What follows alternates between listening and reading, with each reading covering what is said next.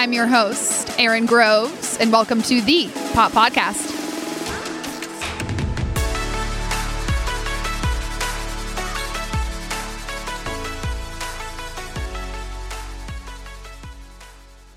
Hey, hey, hey, guys, and welcome back to the Pop Podcast.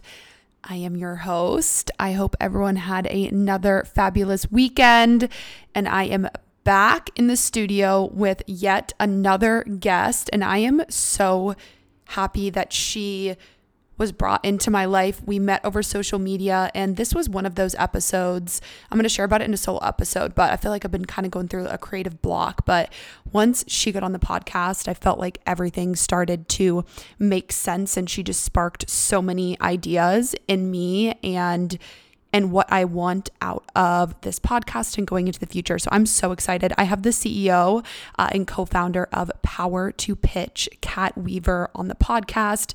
She had built and sold her last company recognized that her skill set was in pitching and helping people and founders concise their pitch and make it the best possible when going to investors uh, and just being concise. I feel like her entire story is incredible. She talks about being on Good Morning America and having all of this spotlight, but not feeling truly fulfilled in her job and what she wanted to do, which I think a lot of people can resonate with.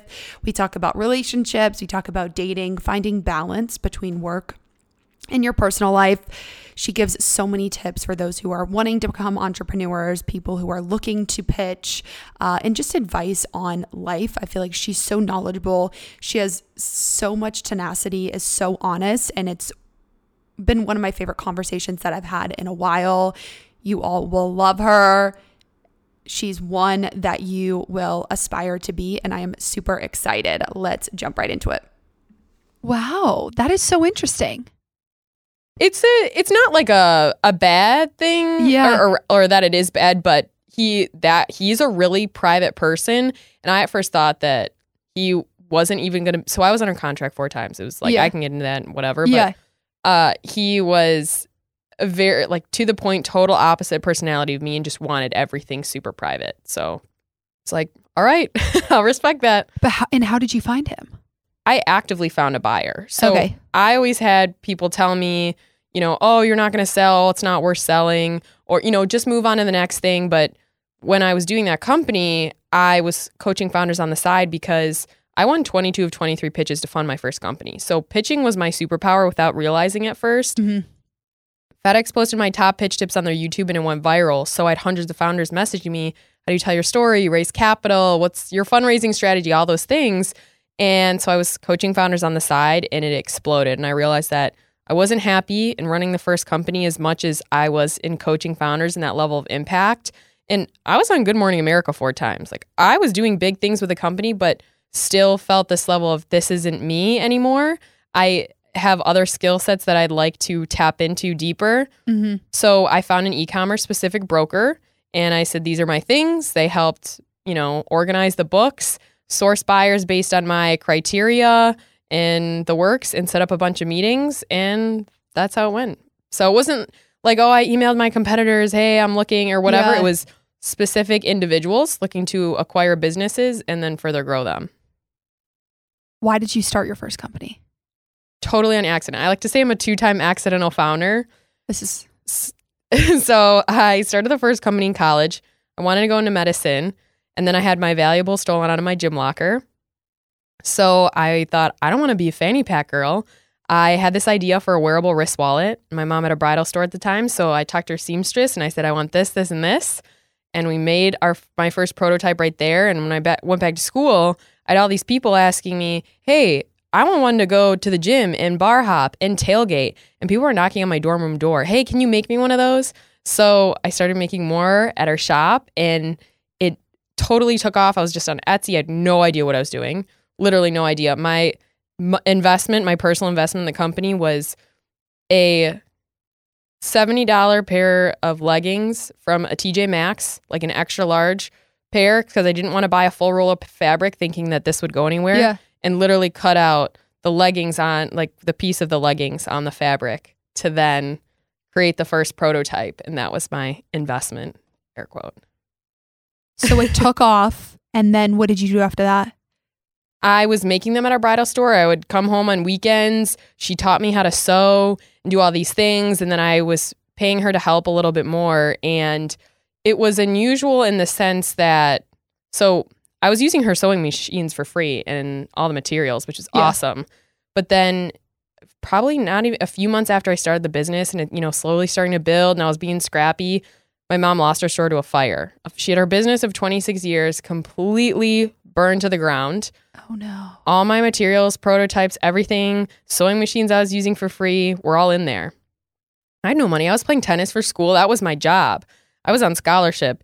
And so one of my professors said, Hey, you should enter a pitch competition. I was like, What's that? I didn't even know what entrepreneur was at the time. Yeah. And he just said, you, you know, you go up, you talk about your business and what you would do if you won. And no one told me how to structure it. No one told, I was so nervous and nauseous when I actually arrived that I almost left. But I ended up winning the two out of the two pitch opportunities, and that was $7,500 to start and Mhm. rebuild. Yeah. And then I got a found a mentor a in a non-competitive space who was manufacturing overseas and they said we love what you're doing. We'll vet you. Well, cuz their minimum runs were 100,000 pieces a month. I couldn't do that. Yeah. But no way. I didn't have a factory anymore here and I was I tried finding US and it was so expensive like no one was going to pay this amount Mhm. and they were bringing the textile from China anyways. So why would I, you know, go both ways? And they vetted me and brought in my first, you know, thousand piece batch. Then it was five thousand piece batch. Then it was ten thousand. And without that mentor, I would not have gone as fast as as I did. But then I did one p- pitch competition after the other after the other because I realized these same things worked Mhm. over and over and over again, and it was super exciting. so many people, I mean, I'm sitting here and I'm like, so many people would kind of pay to have those opportunities. What do you think you did differently to attract those opportunities and put yourself in a situation to do a pitch contest and have this business and things just kind of move very quickly for you?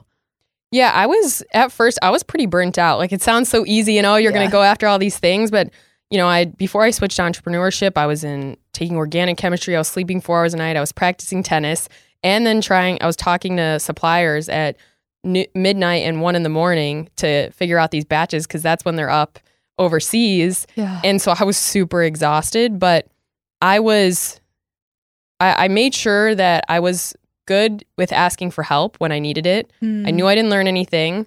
So I was open, like actively learning. I'm still, I think I like to think of myself as a lifelong learner. So I'm going to ask anyone and everyone I can. I went after mentors in non competitive spaces. I engaged with every local startup organization that when I fi- found what out what the word startup was, you know, Yeah. I I went and found all those local organizations. I got involved in the entrepreneurship board at the school. They ended up having a budget to fly me to more pitch competitions and do that. So I kept no one was gonna no one was coming to the table and asking me what I needed yeah. or what to do. So I actively kept having to ask and put myself out there Mhm. and be okay with the no's. So I think it was, you know, learning and being active in that sense, taking the time and adjust my like learning to prioritize. That was so big because it was all right, how much are you going to spend in school? How much are you going to spend on tennis? How Yeah. much running the business?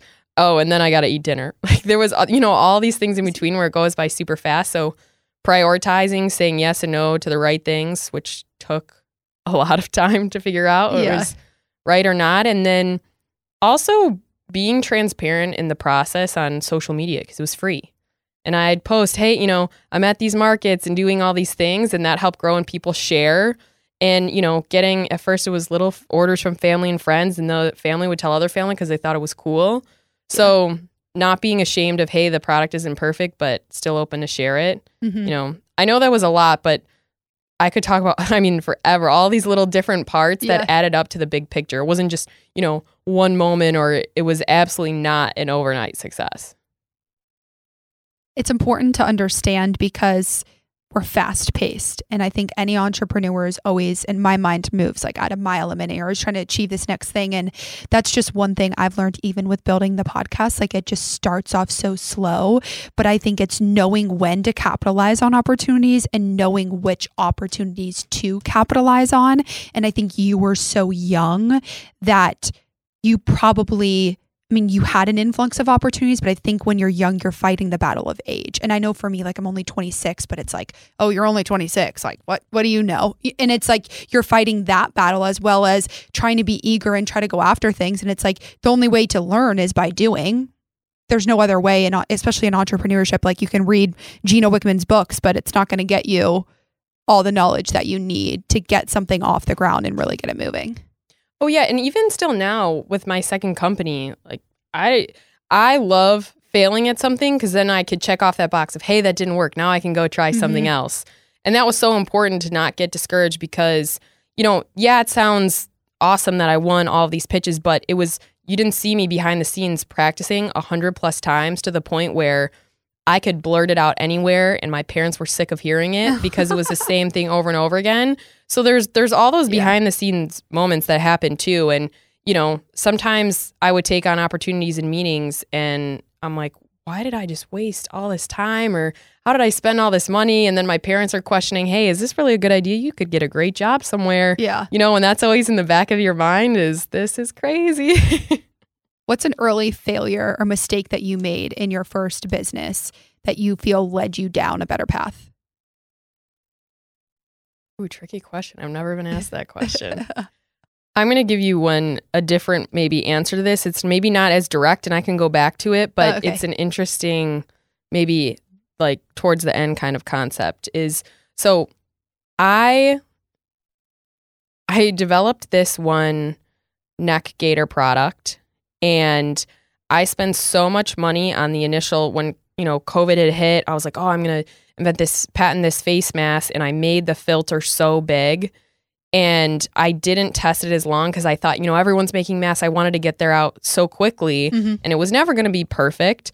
But I brought, I purchased a batch of like three thousand that I realized was wrong and bad, and I just I thought, oh my god, how I spent all this money doing this, mm-hmm. and then I got picked up by Good Morning America for a fourth time.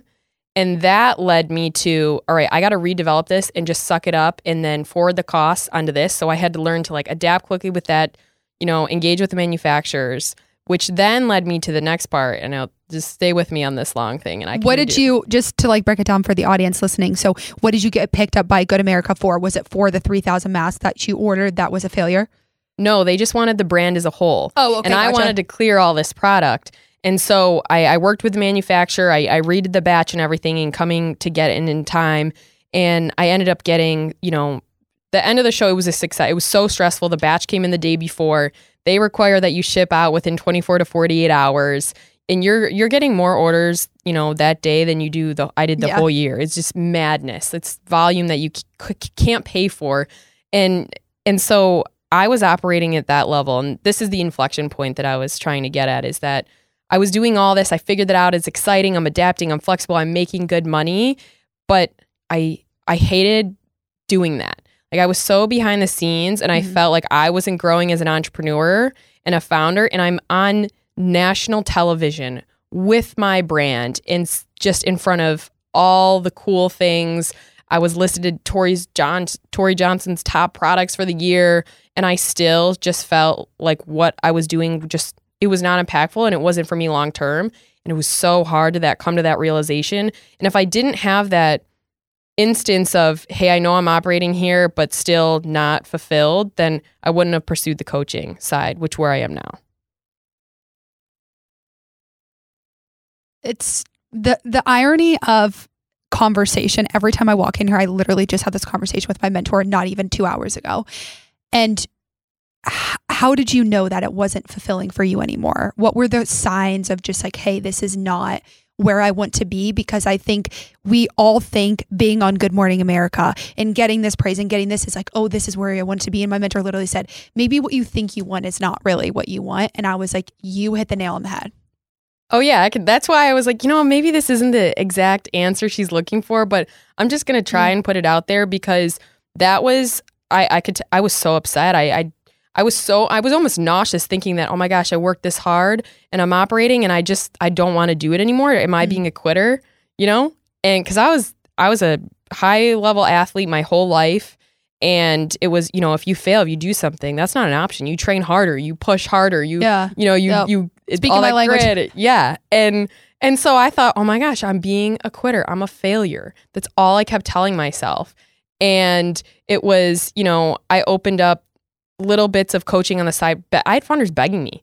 And I just thought, okay, well, you know, it's easy for me, so maybe I'll I'll try it out. Yeah. And then when I allowed myself to just do that on the side, Mhm. as in, you know, because one meeting felt made me feel good, and another one, it was people was taking were taking this advice that I had just from my experiences. I didn't. It was.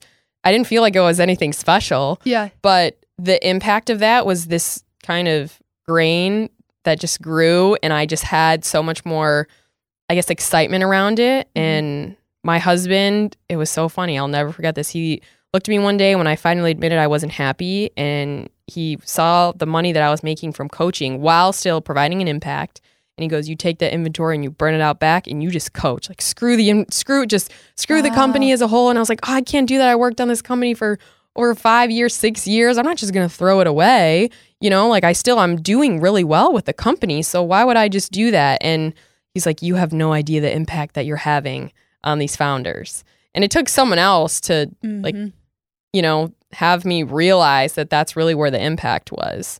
But it took failed inventory operating at the highest level that I Yeah. thought to then go back down to, hey, I could start something new, which was also scary. How did you know that your skill set was in what's now Power to Pitch and in the coaching to founders? Yeah, so it started small. It, it I didn't.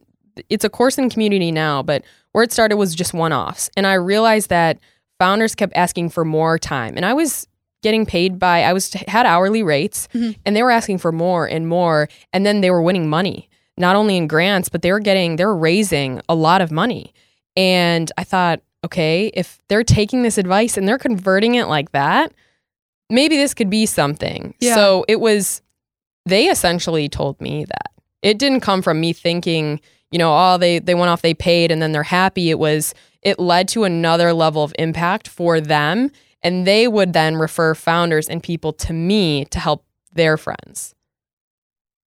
So you're like, okay, I'm on to something. And this is where, what do you think you do differently in, or wh- what skill sets do you think you have that make it so translatable to them and something that lands and they can turn around and execute at that level? I would say it's, you know, and I'm not perfect by any means, but I I knew that when I was concise and I led with my story and I was clear and I put together an action plan that it immediately converted. And so when I gave founders this plan and shared experience of, hey, I failed in this way because, you know, you can, there's so many accelerators and programs out there, and they all have all these different mentors and advisors that give you conflicting advice because they're not all on the same page or they're Yeah. volunteering their time. I see hundreds of founders now that come to me saying this, and they don't know who to trust because, oh, they never personally went through that experience or they have never even helped someone do X, Y, and Z thing that they're going after. So, yeah, you know, you're grateful that someone's willing to spend time with you, but it's actually not worthwhile doing Yeah. it. So, it was okay, I know I could do these things in a concise, clear way. I, I have the experience. I've already helped founders raise money. So, if I can build this out and then have, you know, in a more scalable way where it's not just one off for me, Mhm. then that's where I think I can deliver on impact. We're speaking the same language because my day job is now kind of combining with this. So it's always funny how this stuff works. And when you're new into the startup world, there's just a lot that you don't know.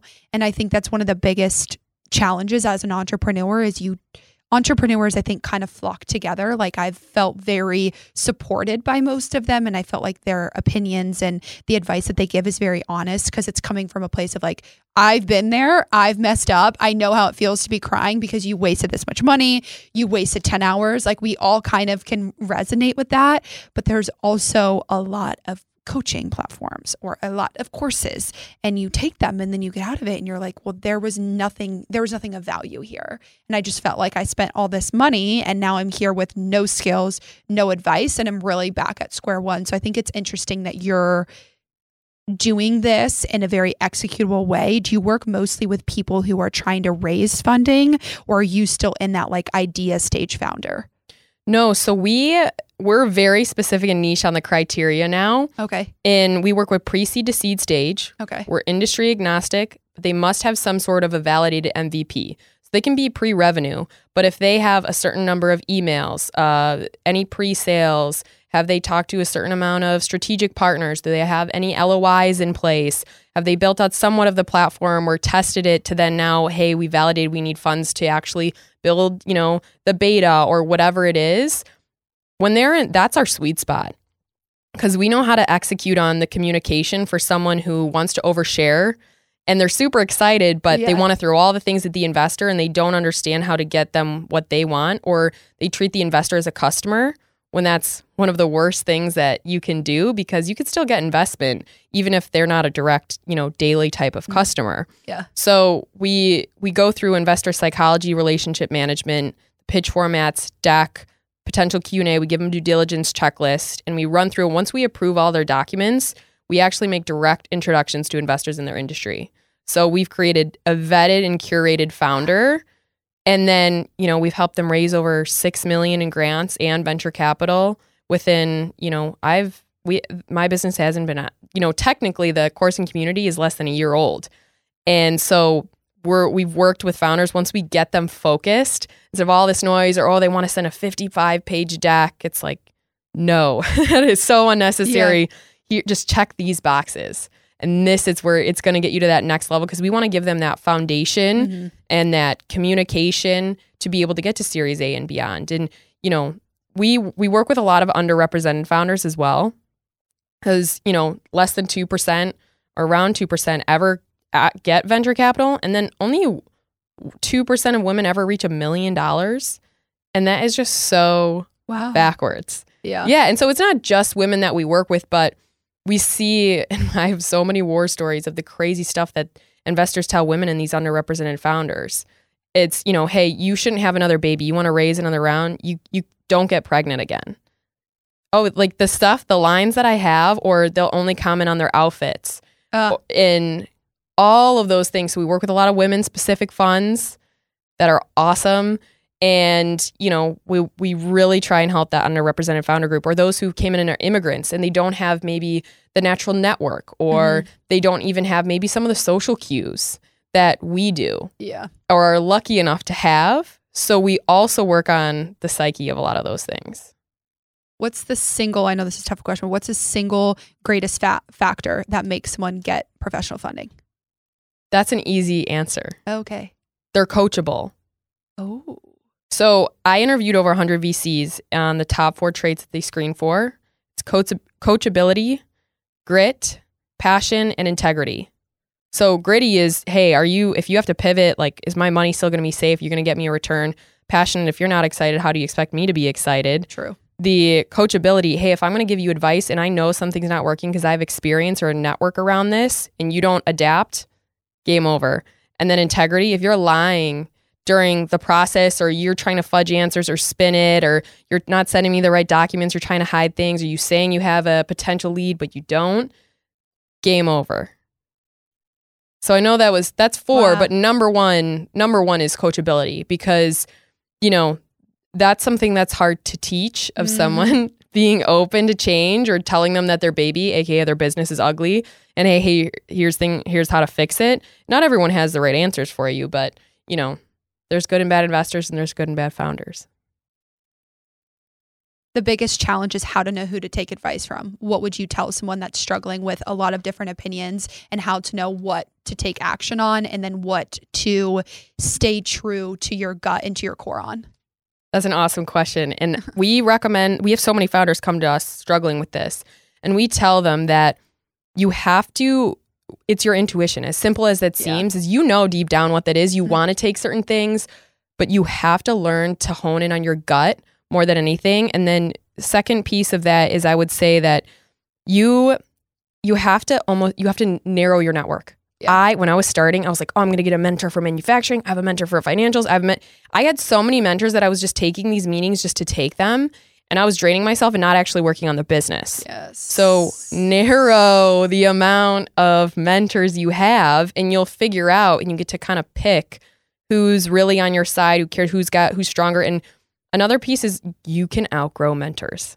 People don't realize just that. like you outgrow any other relationship, I think you hit the nail on the head. and friends too. Like Yeah, I've oh, transitioned out of certain friends. We don't have the same goals, and you know mm. that's fine. That's just part of life. Yeah. And it's hard to come to that realization, but if you can, if you actively work on those few things, you'll realize, you know, which people are are close and good, and that you want to keep up with on a you know biweekly, monthly, quarterly basis. And I've been so I had a I was assigned a mentor in this one fellowship that I had, who told me that I I should go get a corporate job. That I I had such great speaking skills and I had all this knowledge and that just what I was working on it just you could do better. And wow. it was See you never. yeah. no, literally. I was like thank you so much for your time, but it's we I hope we never talk again. and it just I genuinely I have so many stories of people saying that kind of stuff and you want to think, "Oh, you know, they're they have my best interest at heart and I know he meant well." But yeah, no thank you. No, thank you, but no, thank you. It's hard to filter through. And I think with age comes wisdom. And like my mentor just has taught me a lot. And uh, everything he says, he like speaks into my forefront because he'll tell me these things. And then however long, six, three, six months later, it happens. And I'm like, oh shit. And then I know to catch myself, but I'm like, without him, I definitely would have made a lot more mistakes. And I think that's the value in mentors is they save you so much time. And it's just knowing who to listen to. And I think who to listen to is exactly what you said. You're like a gut feeling. Like, does this person do they feel like they have my best intention or are they trying to sell me something?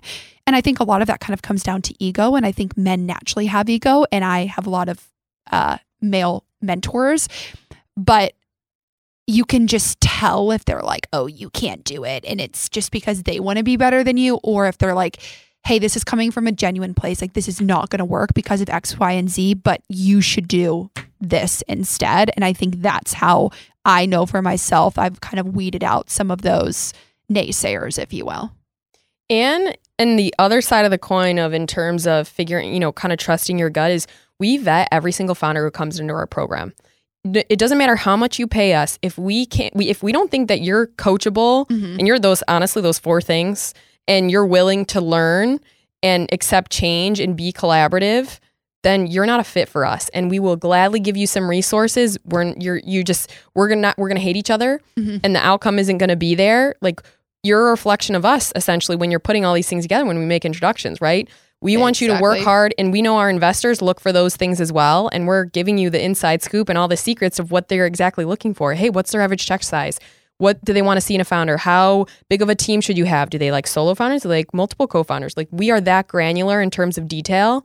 And we'll have people just tell us, oh, no, no, I, I my pitch is great. I, I just am looking for your introductions. And we, we just tell them, we said, that's not a part of our process. We haven't met a pitch that we couldn't fix. Exactly. Never in my life have I, you know, and it just, it's because it's an evolution as well. Mhm.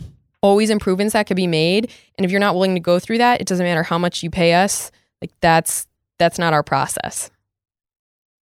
What's the biggest mistake that a founder makes that leads to the downfall of their company? So many. It's funny. I just recorded a YouTube video on this today at Power to Pitch, but one of the top mistakes is oversharing. Ooh. Got to work on that one. I'm just kidding. I mean, hey, uh, we're all guilty of it, right? Yeah. Yeah. You know, but when you get into an investor meeting, you'd be surprised how many investors say, "Oh, founder never asked me a question." They just talk about themselves. Mhm. They overshare. They want more time than they should, and they don't know how to concisely answer things. Whether it's in Q and A or even with their pitch, they want to share. You know, oh, just these couple more slides. These couple more slides. I swear it's going to do this, this, and this. And you're like, whoa, slow down. Let's build a Yeah. relationship. I've never met you before. Like, you know, oversharing is the most common thing that we see. Mm. So we that's what in terms of pitch preparation and Q&A and all that, it is rehearsed. It is practiced. It is so methodical because that's a big make or break. Did you build your first company on your own? Correct, or did you? Have Yeah. hmm I, I built the first company on my own. I made all the all the mistakes in the book. yeah. And I, you know, then started Power to Pitch kind of again, second time accidental. It was just a need. Founders wanted help. So I did that on my own as well. But I'm very proud to say that, you know, in Power to Pitch, I actually, I wasn't looking for a partner, Yeah. but it was funny. I was helping this founder with a pitch and she said, you know what? You need to just meet my lead investor. I think you guys will hit it off. And I said, okay. She said, I don't know what it's going to, ha- what's going to happen. Just, just chat with her. I said, okay. So we chatted. She's had an active job, really well paying job. She's in banking for 25 years, managed 10 billion of commercial real estate, has her own patent on the process, smart woman, and is an active angel in 16 plus companies. And we could just talk about the same things and Yeah. pitching and the mistakes we see with founders because she's getting deal flow all the time. And she started to send me founders.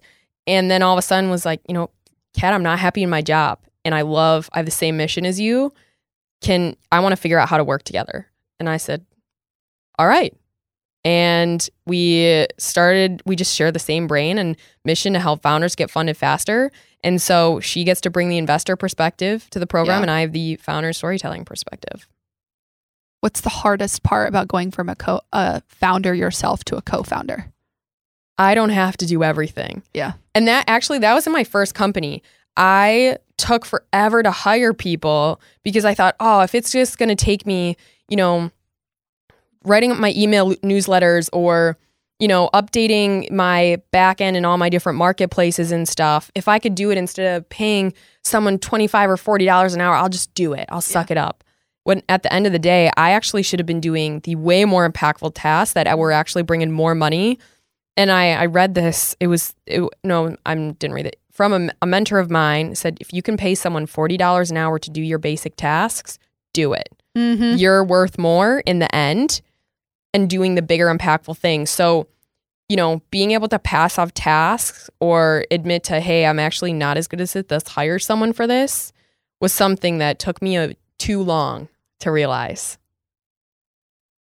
What advice would you give someone that maybe feels they're in that spot on I think it's a mindset switch of like letting go of control. What would you tell someone? So what I did was I had a spreadsheet and every day I wrote down and it was it was a little bit tedious, but it was so worth it in the end.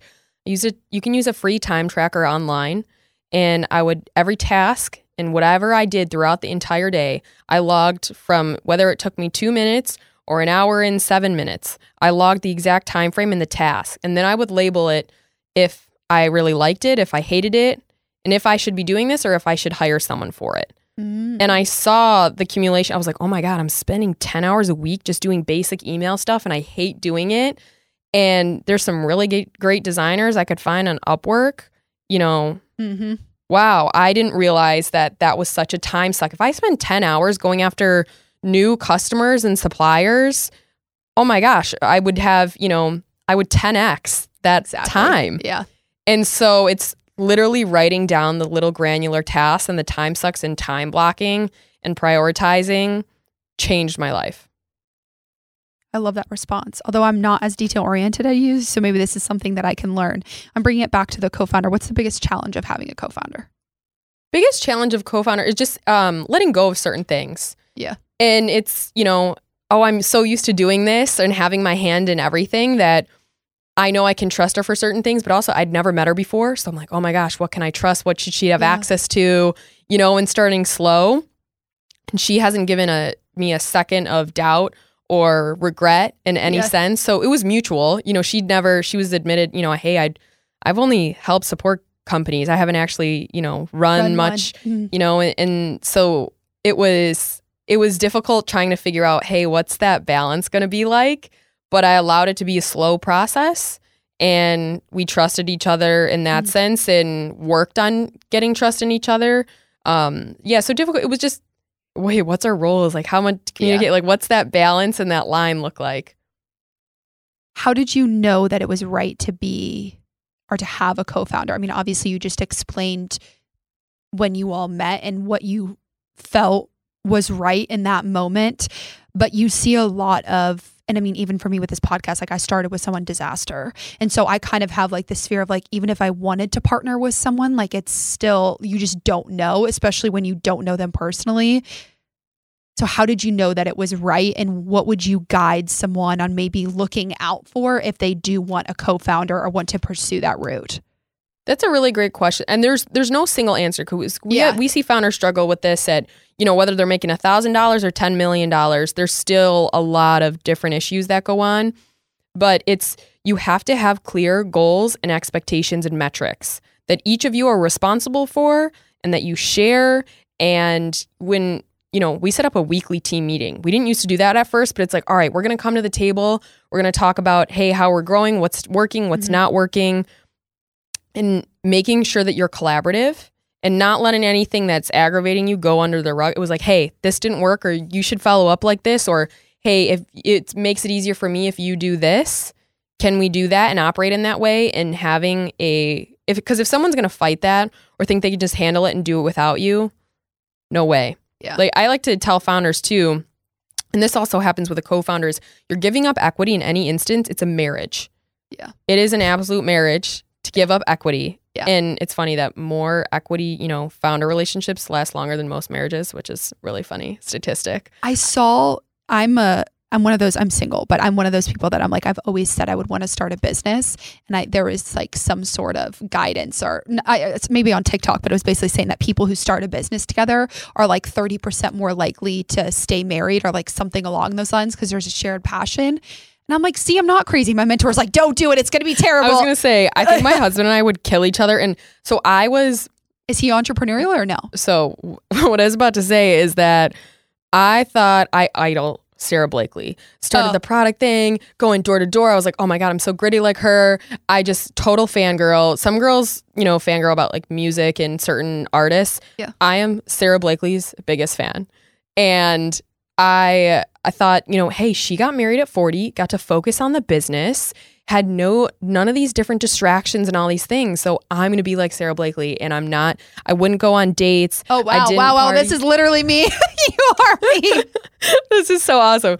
So I was like, I'm not going to party. I'm not going to go on dates. I'm going to be super focused on my business and there are going to be no other excuses. I would skip out on family things. I made a lot of sacrifices, which my parents started to complain about and things. And, and all of a sudden I get invited to this ugly Christmas sweater party for, and I didn't want to work. I was like, it's a Friday night. My girlfriend said, you need to socialize. And I said, okay. And I had actually had two girlfriends who finally convinced me. I really didn't want to go because I didn't know anyone there. And he was wearing a damn elf sweater. And we met, went on the date, a date the next day, and we've been together ever since. And we talked about business that night. He started a company in college. He, his mom had a store that, well, and I thought, me, I'm like, oh my God, his mom's got a store. So I'm going to only talk to him to get my products in her store. this is business. too much. No, honest to God, this is me. I'm like, No, this is literally him. me. Spiders like this sounds like Erin. I am not kidding. I it, verbatim. Like not allowed dating until I'm 25 and making six figures. Yep, keep going. Yeah, no. So all I had to say was, I'm, I'm just, I'm just here, and I'm gonna get my products in their store, and I'm giving him the pitch. And my girlfriend walks by, she's rolling her eyes. She goes, "Of course you would be in a business meeting now that we're at a freaking house party. What is wrong with you?" And we're laughing and laughing, but we just talked about the different trials and tribulations and all these things. And his mom's got the store; she would love my product, and I'm, you know, my eyes are just like. Yeah. you know, dollar sign. She's like, gonna "I'm carry my you." product. yeah, no, I was like, screw the marriage. Like, I'm gonna be in this her mom his mom's store. And it was so funny. And he just he loved the way that I talked about business and just had my own company and still dealt with the struggles and the naysayers. And I think, you know, that was it. And he was just very uh, he he respected so much of the business. So I actually before I got even met him, I dated this guy who used to roll his eyes when we'd go out to hang out with friends because they'd ask what I did. And I'm an entrepreneur. I pitch. So I'm excited to tell people what I do. Yeah. He would roll his eyes. He'd be like, oh, she's going to do this thing again. And one of his guy friends was like, man, no, this is so cool. I want to learn Yeah. about it. And I remember that moment so vis- vividly. And it didn't register that he was totally not right for me until I went to a pitch competition and I won. And I was the only woman pitching. And he goes, You only won because you were a girl. Oh, toodles. and he wasn't it was like why is that this is this does not make any sense and it's the total opposite with him he, we went to an expo he said he helped set up he all of a sudden he people were walking by he started pitching them my pitch because he'd heard it so many times and he's literally selling for me and bringing people into the booth and he was so excited and thought it was the coolest thing and i just thought yep this is it and i didn't want it but it was it See, I, I wonder There's if he has any friends. And no, I I told myself this year because I am very similar to you. But what I realized was that you can do all of this stuff, and this kind of ties back to the beginning of your episode, but you can still feel empty. And my mentor basically was like, You're going to be 40 years old. You're going to have a multi million dollar business. You're going to be sitting on a big house and you're going to be lonely. And I always knew that I wanted to get married and I always knew I wanted to have kids. My parents didn't get married till they were older. And so I always kind of knew like I had time. I had time. And it wasn't until this past year that I was like, You have got, I lost my job. And I was like, this is my final fucking straw with the corporate world. Like, I want to do my own business. I want to be in control of my destiny. Like, I am full diving heads in into entrepreneurship. Like, I felt like this was the calling. The podcast was kind of a step. Like, things were just rolling. And I was like, I need to be more open minded because I, I'm like, I was to the point like where I wouldn't even go on a date. I mean, obviously, like you met him, and I've never met someone in like i was forced to meet him Exactly. Like that. I, I'm trying. I'm like opening myself up. I'm like very spiritual, but I'm like, I needed to just open myself up to the idea because I was absolutely, it was not happening. Like I had, I've never dated someone seriously before. Commitment, we're working on it, but I was just like, there's no way. And to your point, like, entrepreneurship it's just a mindset and i think i knew i needed to be with someone that thought like that because it can be annoying and like i have had friends that are like you don't shut up about the podcast or like you don't stop about this and i'm like because i get so obsessed with it because i'm a very it's my life Exactly. It is your life and it's something that you love and it's hard not to share about it. Like when I get ideas, I'm like, oh my gosh. And I call my mentor, he's like, oh God, here goes two hours of my time. But he gets it because he's been there. And so it's like once you find those people, you just we just flock together because it's hard. Well, and if I could add to that too, where I was back to back and I I felt guilty doing fun things. Yeah. Because all I could think about was, oh, I I could have been using this time to do this for my business and this. I literally just said that Yeah. the other day. the opportunity cost of going on a date. Literally, literally exactly me. I'm like, I would rather, you know, eat this while I'm on the computer with these ideas. But to that point, until I was just so un- in love with this boy Yeah. who I was like regretting because I'm like, it's distracting me, blah, Yeah. blah, blah. But my mental health was so different. And Yeah. I thought, you know, sacrificing all these things was going to be good. But when I took, and I took those forced breaks to hang out with him and do little things, I was so much more motivated and Mhm. refreshed to run the business. So it helped me in that sense that I wasn't I wasn't taking my own breaks. Lunch break? What? Like what? At night, I'm t- I'm not tired, so I'm just gonna suck it up and I'm gonna finish this thing so I don't have to do it tomorrow, so I can do something else. And it was always Yeah. I always put something on my plate, and I still do, and it's still you know hard to turn off as an entrepreneur Yeah. sometimes, but he he mentally was there for me in that or if I had I was struggling with something I need to talk out loud or you know I mm-hmm. had this idea where I was a solo founder for the first company it was me myself and I in my brain just fighting each other you know on what the heck to do It's constant. It's Yeah. just like a circle. nonstop Yeah. I can't physically turn my craziness of ideas off to the point where I sleep with post-it notes and a pen next to my bed so that's also another story but you, you know might be a one level above me of crazy. just kidding. or two or Yeah. three. I admit it.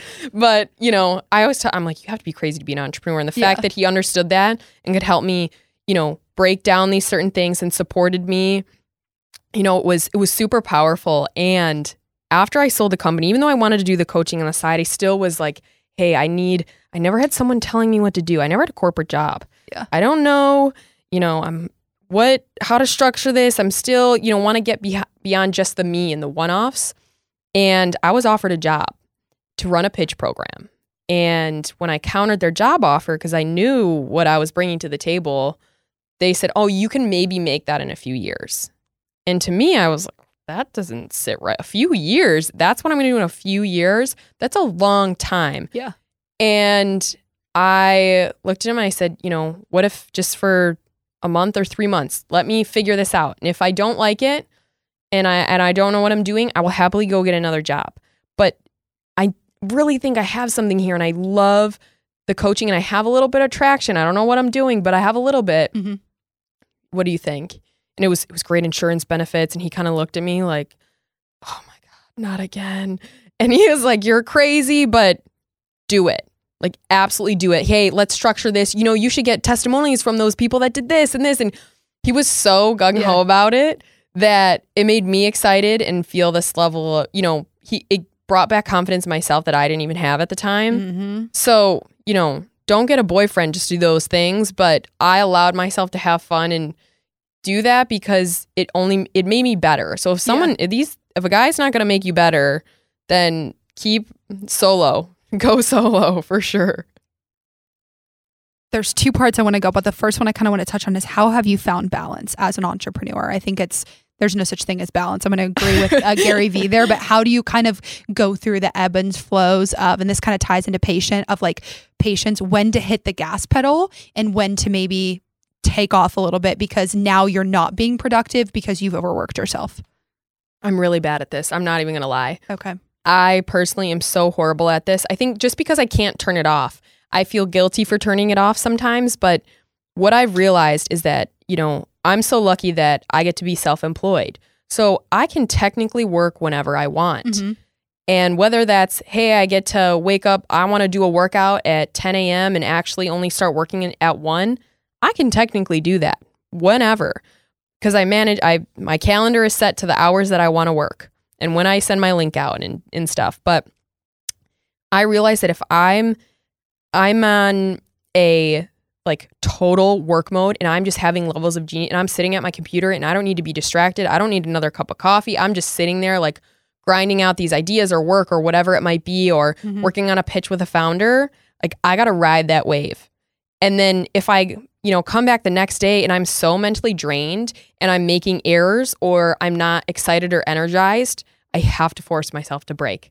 Yeah. Like I I don't give myself set technically set hours. I do have kind of set hours, but I'm not so so strict on them because I know if I give myself a break in a few hours or even tomorrow, the quality of work is going to 100x what my current situation and feeling is. Mhm. So to honor that, and then Trello is my best friend and lifesaver. So I, it's kind of like a Notion if you ever. Oh heard yeah, of I it. So we use Notion. Yeah. I I struggled to organize Notion the way that I liked it. So I found that in Trello, I have my days of the week.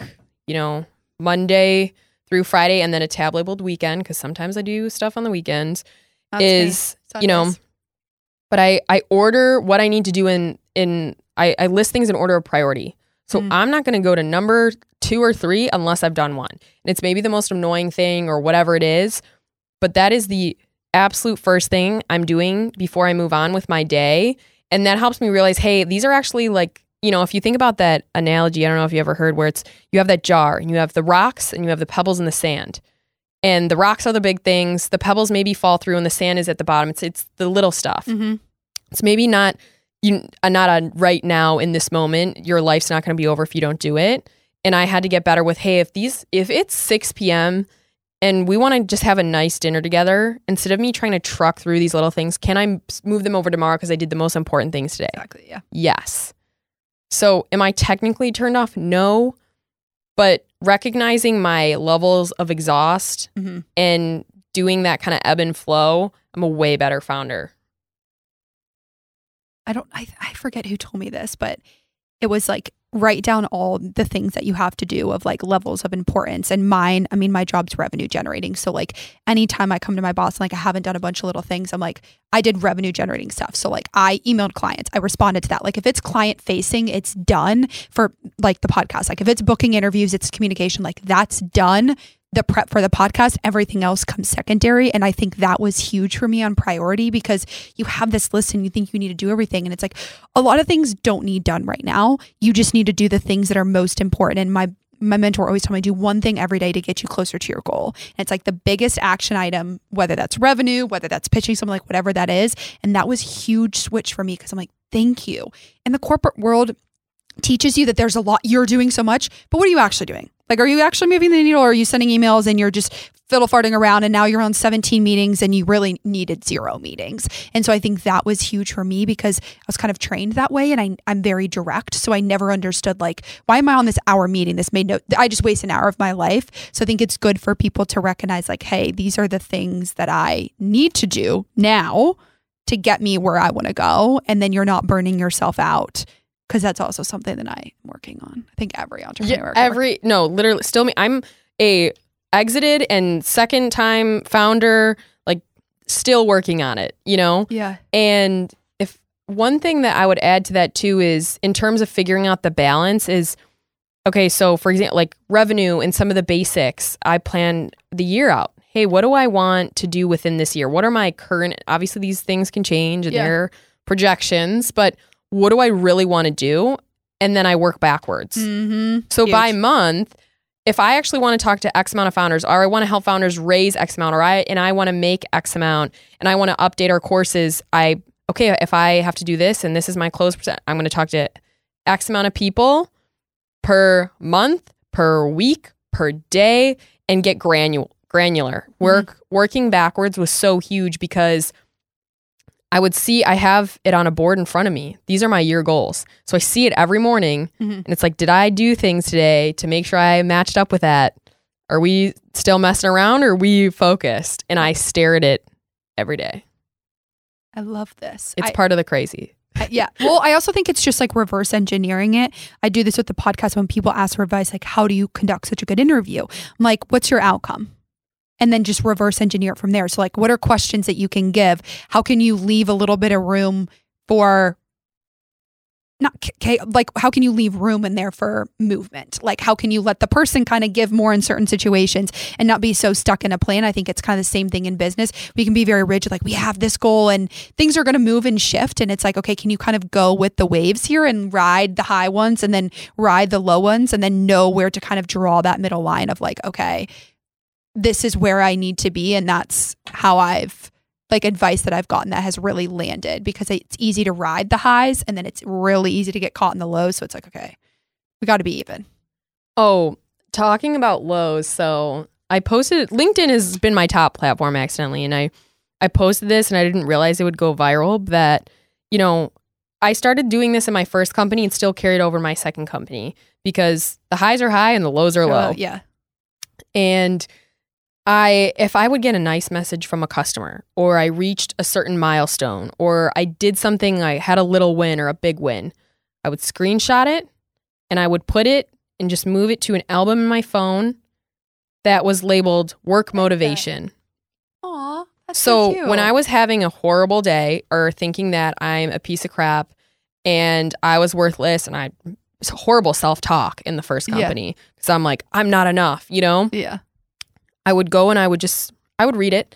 I would sit down and I would go through all of those until I felt and, and it reminded me until I felt good because it reminded me that hey, look at all you're forgetting all the amazing things that you've done and you worked so hard for. So don't forget that.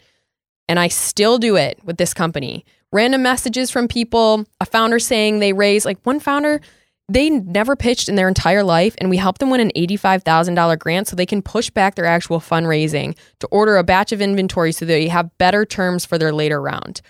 And their message to us was so simple but so impactful and I said I never want to forget that. Yeah. So I screenshot it and I put it in my work motivation album and when I totally feel like shit, I go back to it and I just read it and then it hel- it totally helps. It's amazing the The- the psychological things Mhm. that it does, you know, because I think most founders are really hard on themselves too. They want expectations through the to the moon and unicorn status and all those things, but you know, just because you don't have those or you didn't make Forbes 30 under 30 doesn't make you a bad founder. Yeah. That's I just added that to my vision board yesterday. So it's funny that you said that. All the all the ironies. What's I'm going to touch on your exit a little bit. I know we touched on like how you knew uh, and when you knew to sell it. What's one thing about the exit process that a lot of people don't know? It is a total roller coaster. And the the broker did try to tell me this, but I was like, this is fine. I can pinch my own pitch my own company. I got all the docs, I did all the things. And I was under contract four times. Like I had cash buyers and then crazy things. It wasn't due to the business. It was a buyer had something go wrong. A buyer just ghosted us for no reason. One had another business that just went under and they needed the cash. And I was so mentally drained from that process and having to pitch the same things and act excited to these random people over and over and over again. That was so draining. I was so close to being like, F this. I'm just gonna, I'm gonna start the second company and figure it out from there because I'm so one mentor actually, I'll never forget this. He told me sell your company for a dollar so you could still say that you sold it. And I thought that was so offensive. And that's when I was like, I'm still not giving up. It took quite some time. So that that process was one. And two is you you think you know your books, Mhm. but you really don't. And you should really know your books. Like I I brought on the wrong accountant for the company. I brought in an accountant who wasn't a startup specific found or a start excuse me, wasn't a startup specific accountant. They Mhm. didn't understand e-commerce. They just worked for my mom's bridal store and I thought, "Hey, this is great. I know this person. They're going to help." They said they can help. I was supposed to be I, I can't remember now. See, this tells you how much I learned. This is why I pay people to help me with this. Is I was supposed to be on a cash basis or accrual basis, one or the other, and I was on the wrong one. So for five years of my books, I had to go back. I Oh, think it was just three years that they needed. Really, was I had to go back and update the matching with the inventory and the revenue per month because she she did it as a whole at the end of the year instead of each month. And the buyers were like, "Well, what the hell? What what's each month?" And I just wanted to pass them a spreadsheet and then I wanted to die inside. It was yeah. So a startup specific accountant is crucial. How did you know that who was buying it was the right person in the right time to really let go? Yeah, that was for me honestly. I was so excited about the other company that I I knew I was ready and this was my baby and I also I was okay with I'm not good at everything. Mhm. This isn't my superpower. So I just wanted to bring on someone who knew, hey, if we're going to grow e-commerce and we're going to do this retail trade, what skills do you have to fill those? Cuz I got us to this point and I did a pretty damn good job of it. I have this foundation and here are my ideas moving forward and here's some other designs that I was actually working on. You know, what are your thoughts on those? And if Yeah. they can give some education around that and they had a knowledge and knew where they wanted to scale and direct the company, I thought, okay, great.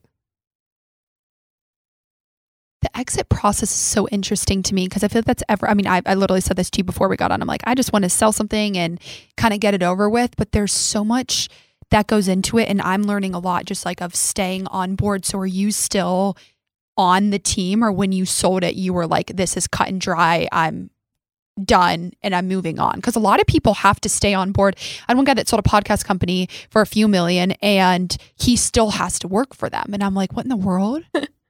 Yeah. So I, my deal was, I knew I wanted to run this company. I knew I didn't enjoy tho- doing those things. So I stayed on for, I think I, in the contract was three months. Okay, that's not bad. I had to off, I had to give a certain amount of hours and offload whatever tasks. I also, what saved me a lot of time was I recorded my, how I did certain things or how much time things spent and Mhm. logging into things. I was super detailed on, you know, the the daily and what I spreadsheets. I'm super OCD, so my Google Drive was, you know, the prettiest thing you'd ever see, and how organized it was by folder and type and documents and whatever. So that made it easy and faster in terms of the process. But you know, if the the buyers text me or email me and need assistance and stuff, I want the brand to succeed. I'm not going to keep from doing that. Yeah. But am I going to spend 10 hours a week with you when I don't have equity anymore to do all this work?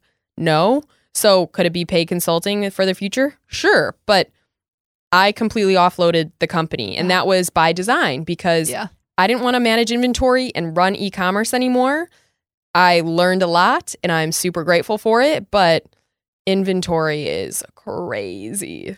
I was having before I got a warehouse, I was having tens of thousands of units shipped by semi truck to my parents' house Oh, that's gonna be. and. I didn't have a lift gate. So they were like, Where's your men to offload this? Where's the loading dock? And I was like, Me.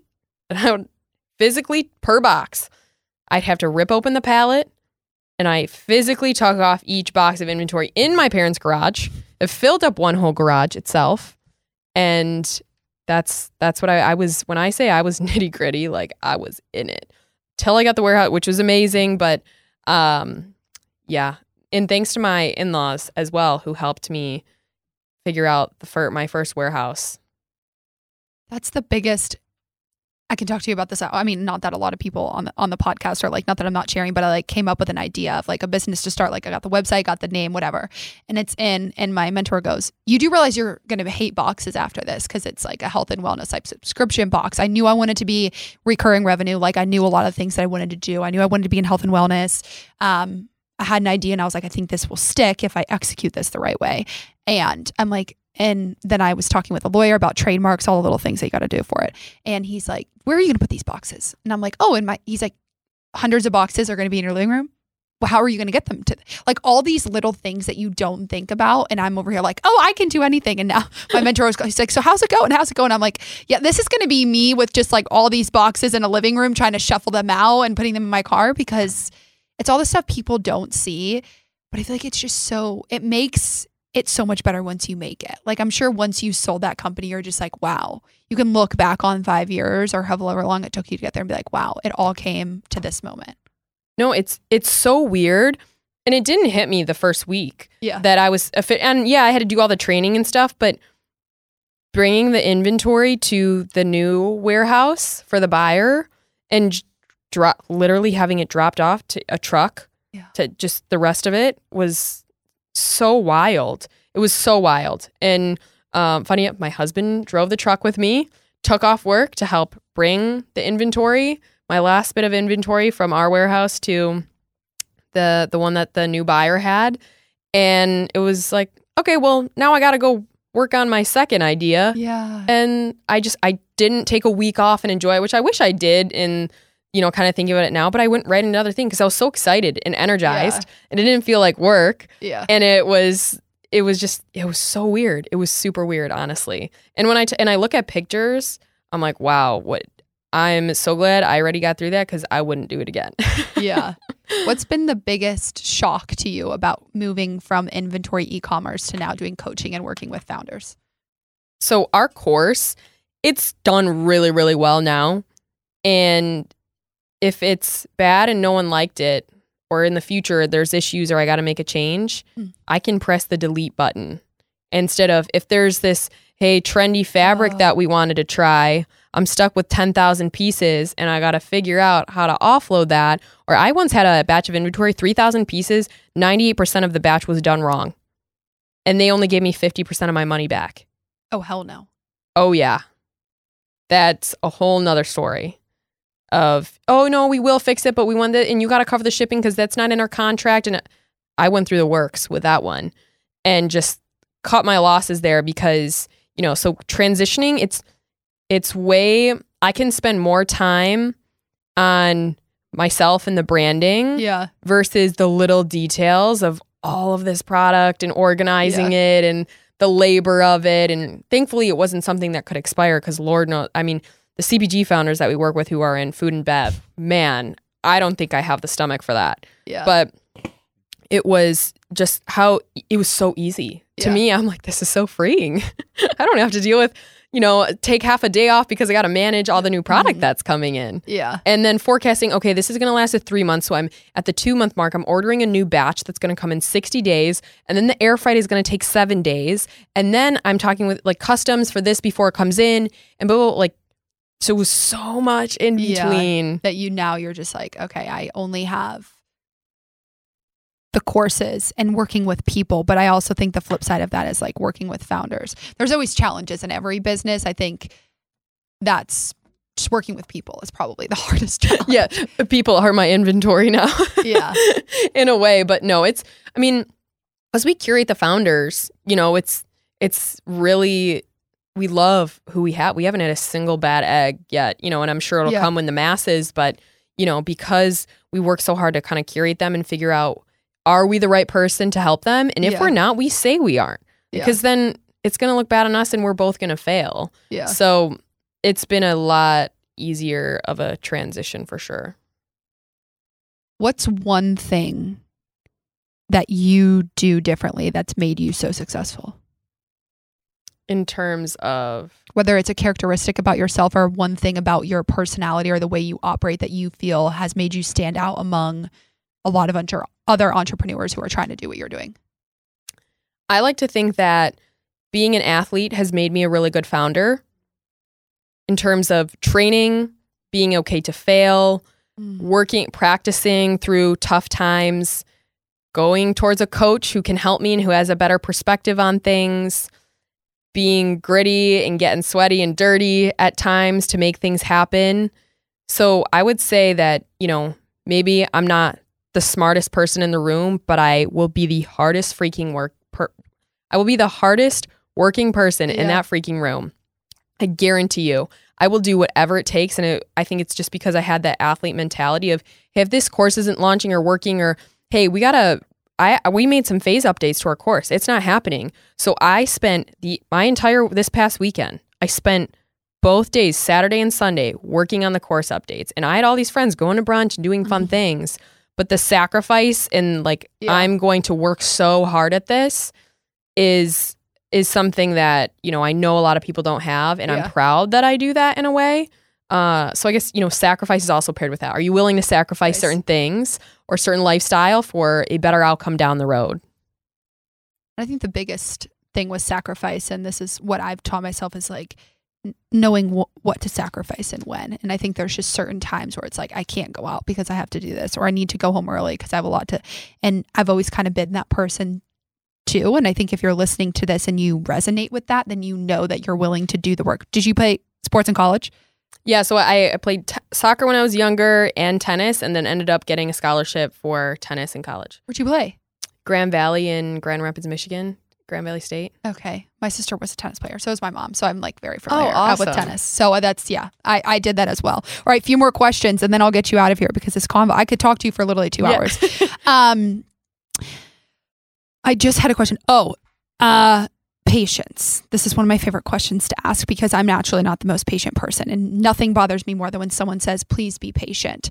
As someone that's been successful and exited a company, when should someone be patient and when should someone leverage that impatience to their advantage and to keep moving the needle forward? We see so many founders impatient about the pitch process. They want a quick fix. They just want to send their deck out to 100 people and see what happens. So we have to dial them back and be patient on the pitch and communication process. If you cannot get clear on what you want, you know, your story, your Mhm. problem, your solution to the point where you're so concise that someone else can repeat it for you in an easy and ingestible way in Yeah. that sense, then, you know, you got to go back to the drawing board. You we are not we don't look at your deck so the patience in terms of the pitch and the communication, if you can't dial that in, don't do any of those other things. You're going to end up wasting time. So patience in terms of communication Mm-hmm. and your fundraising strategy is something that all of our founders got to work on. Did you have a part 2 to that question? Uh, also, like, sp- do a broadly speaking. So, outside of just power to pitch, like, I think as an entrepreneur as a whole, I think if you're a good one, you're naturally impatient. You want to make quick Mhm. decisions. Like, when in your life have you needed to be patient? And then when do you know, okay, it's time to be a little bit more impatient and like push things through? I would say patience in general in terms of getting results mm-hmm. because you know you want the sales right away, Yeah. you want to be revenue generate, you want all these things. But in terms of sales and conversions and your testimony and feedback and learning, that is a slow process. Like that's something to be patient on is the sales and the impact, I would say. But that's the hardest thing to me. That's the hardest thing. Yeah, you I guess you have to be patient on setting up the foundation. So, Yeah. you know, what are these things that you're doing and building and learning and filling in the gaps to be able t- to get there? Like that's the patience process is, you know, those boxes that you got to check beforehand. And then what are things, what are mistakes that you see entrepreneurs make where they could be more impatient and drive more urgency? In terms of a pitching process or in general? General. You can do both if you want to, but I think more high level. Uh, I think I see a lot of founders just in general too. They expect mentors, potential mentors, or people to get back to them super quickly when they have these lives. And it's so crazy the amount of people who message me and say, Can I pick your brain? That makes me want to poke my eyes out. No, I do not have My message after this can I pick your yeah, brain? like, no, I do not have time for you to pick my brain. That sounds disgusting, too. Like, no, that's What's not your question? happen. Let's be Yeah, more like- direct. like you know if if you need my time like is it really like, am i actually going to be able to help you in this instance i think you know founders go too quickly in terms of they want answers from someone and it's not always the right person to answer that question so i wish founders would be more methodical and tactical in who they're getting answers from. Be patient in who you're going after because maybe not always the right person and you're going to waste meetings and and stuff it just it's cr- the messages that i get that people haven't researched me. I'm getting pitched the craziest things or being asked the craziest things that claiming to know me or whatever on linkedin and it's like you did not look at what i actually do at all Looking back on your career, what's one thing that you would tell yourself before starting this journey, the entrepreneurship journey? i think the first thing that comes to mind is i i wish i was more kind to myself Oh, this is good. I had so much negative self talk and feelings of not being good enough because I Mhm. didn't reach this metric or sale or I wanted to be look like this type of founder and have, you know, this level of impact within the year, but I was still doing really amazing things. And I didn't even acknowledge that. Yeah. And I would say and what I still try and work on actively in this new company too is just if things aren't perfect or moving at the rate and, and such that, you know, how would you want it? How would you talk to a friend? How would you talk to your younger self? Would it be kind? Would you be, Mhm. you know, mad or, you know, even rude to yourself internally? No. You know, it's just like yeah. That that internal communication is so so important because that psychologically put me in change my whole mood throughout the day change my conversations with people my outlook when going after things and i know you like to ac ask about gratitude which i have a really great answer already for that is is just you know that the the positive self-talk and Yeah. that positive energy goes way further than anything else Big energy girl. Big energy girl. We could go, we could talk spirituality for three days and we'd still be here Yeah. uh, on Friday or on the weekend. I mean, I, I would, uh, and I think it kind of goes back to worthiness and like when you're, it's hard. I think the hardest part about entrepreneurship is the men- mentally. Like I had this conversation at Happy Hour. I'm like, you just keep doing things and you, you don't see results, but you just know and you trust and like there's just this true faith. Like I just know something's going to work out. And if it doesn't, it doesn't. But it's like this blind walking through the dark. And I think if you don't have that positive energy or if you just are telling yourself you can't, you're not going to get there because it's it's hard and it's lonely and there's not a lot of people around you that are doing it and so it's really up to you to change that and that's been one of the biggest things that I've had to work on. I've always kind of been or like not overly confident, but I feel like I've always kind of had a confidence to me, but it's hard and like feeling worthy of what you're creating and what you're building. And that was a huge shift that I didn't even know in myself that I had to pivot to be like, you're worthy of any praise or any feedback that you're getting or any of that type of stuff, which I think is huge. Two more, and then I'll get you out of here. Um, was there a point in your i mean you kind of touched on a few but was there one point that you look back on and you're like this was the tipping point for everything that i created after that I would say a really big inflection point for me was then I almost did I was literally minutes from not applying to the FedEx small business grant.